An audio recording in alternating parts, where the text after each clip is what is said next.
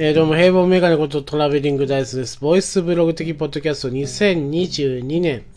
えー、8月7日日曜日の配信始めたいと思います。よろしくお願いします。今回ね、えー、ちょっと、え、世間話系、え、という形でお送りしたいと思うんですけれども、え、最近アニメをね、見出したんですよ。あの、リコリス、ん？リコリスリコイルかな？えー、その中ではないですけど。すいません。リコリルリコですかな？あリコリ、ん？ちょっと調べますね。えっ、ー、とね、あのね、いちいち止めるってリテイクするのめんどくさくなったんで、もうこのまま調べますね。えー、リコリスリコイルか。あ、リコリスリコイルです。はい。リコリスリコイルっていうね、アニメを見出したんですよ。あのまあね、面白いんです。あの日本の平和をね、事前に守ってきたのが、まあ、えっ、ー、と、制服を着たね、えー、若い女性がみんな武装して、えー、その事件を未然に防いでいるっていうね、世界線の話なんですよ。まあ、アクションシーンもすごい対応されて、すごい面白いアニメで、まあ、こういったアニメはですね、まあ、そのアニメ専門のポッドキャストさんにはお任せして、僕はただ面白いなというふうに見てるだけなんですけど、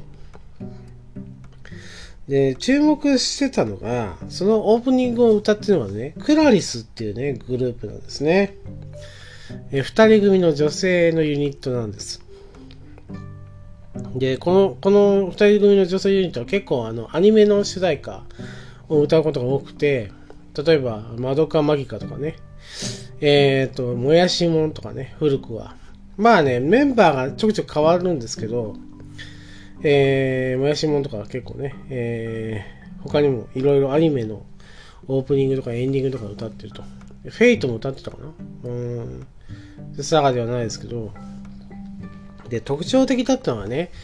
え顔出しをしてないっていうのが特徴だったんですよ。あの、えー、まあ、男性アーティストといえばグリーンみたいなもんで、えっ、ー、と、顔出しを全くしなかったんですね。えー、さ、ここ最近まで。えー、しなかったんですけど、最近ね、え、顔を出しまして。はい。でもね、なんかね、えっ、と、歌ってるところに、えっ、と、ステージに出てくるときに仮面をかぶって出てきて、えー、こう客席客席に向かって仮面を取るっていうね、演出をする。で、ついにクラリスが素顔を、えー、明かしたぞっていう風になって、えー、正式に顔も出たんですけど、まあ、なんか、えー、写真だけとかね、こういう顔でしたみたいな感じで出てたんですけど、え、そのアニメ、テレビで見てたんですね。えオンエアを見てて、BS のあの、アニメの枠で見てて、えー、主題歌の、あのー、CD のね、CD かなんか知らないですけど、それのオープニング、あのー、宣伝が入るんですよ。でその時にクラリスの2人の顔がバッチリ映って、えー、踊りながら歌ってるっていうね。でね、えっ、ー、と、前までね、もう完全にもうバレちゃいけないっていうぐらい、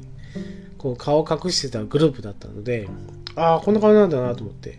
で、実際、あの、高校生っていう噂もあって、まあ、若い方なんだなと思ってたんですけど、で、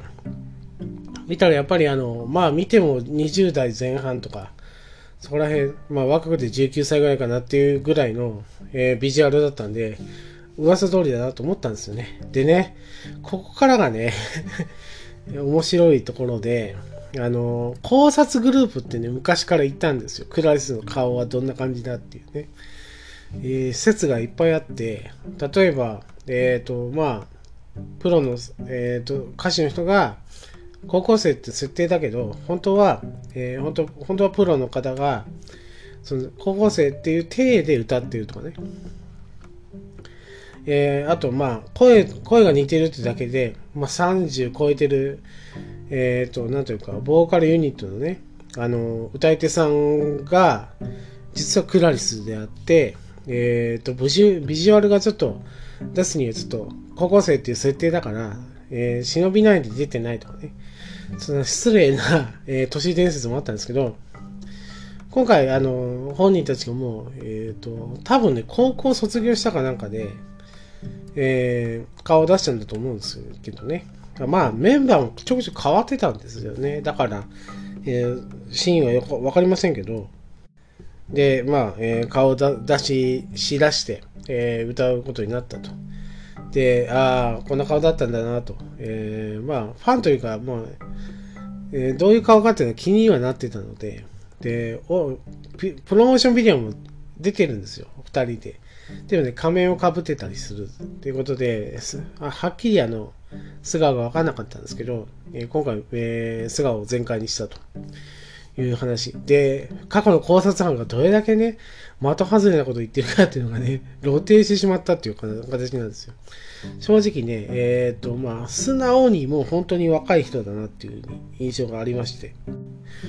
なんでこう、素顔を隠す必要があったのかなと。まあ、なんかね、北海道の、えー、アーティストさんだったんで、しかも学生さんだったということで、顔がバレると、まあ、騒ぎになるかもしれないと。まあ、だから、学生生活を、ね、支障がないようにってことかもしれないですけど、確実だということでね、えー、今回また解禁されて、またまた、えっ、ー、と、この、えー、僕が見ているね、えー、リコイル、リコイ、ん？リコ、リコリス、リコイルか、えー、っていうね、アニメのし、えーと、オープニングを歌っていると。いう感じになっております。えー、今日はね、えっ、ー、と、顔出し NG だった、えっ、ー、と、二人の女性アーティスト、えー、まあ、素顔を出して、えー、活動しだしたという話と、えー、昔、えー、考察があった、えー、考察班というかね、考察、考察する人たちの、ね、予想の外れ方がすごいなっていうね、お話をしてみました。以上、トラベリングダイスです。ありがとうございました。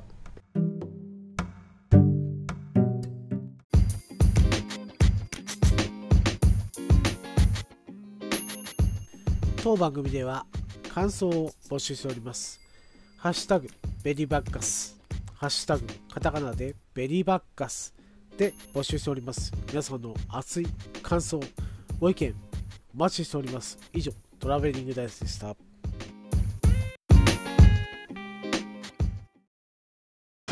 ジャックインレーベル。音楽とポッドキャストの融合イベント「シャベオン」「ペペロンチーノウォーバードライ」「トゥトゥ」大大だけな時間。クー。徳増たけし2022年11月5日土曜日。京都トガトガ。お問い合わせはクマジャックインレーベルまで。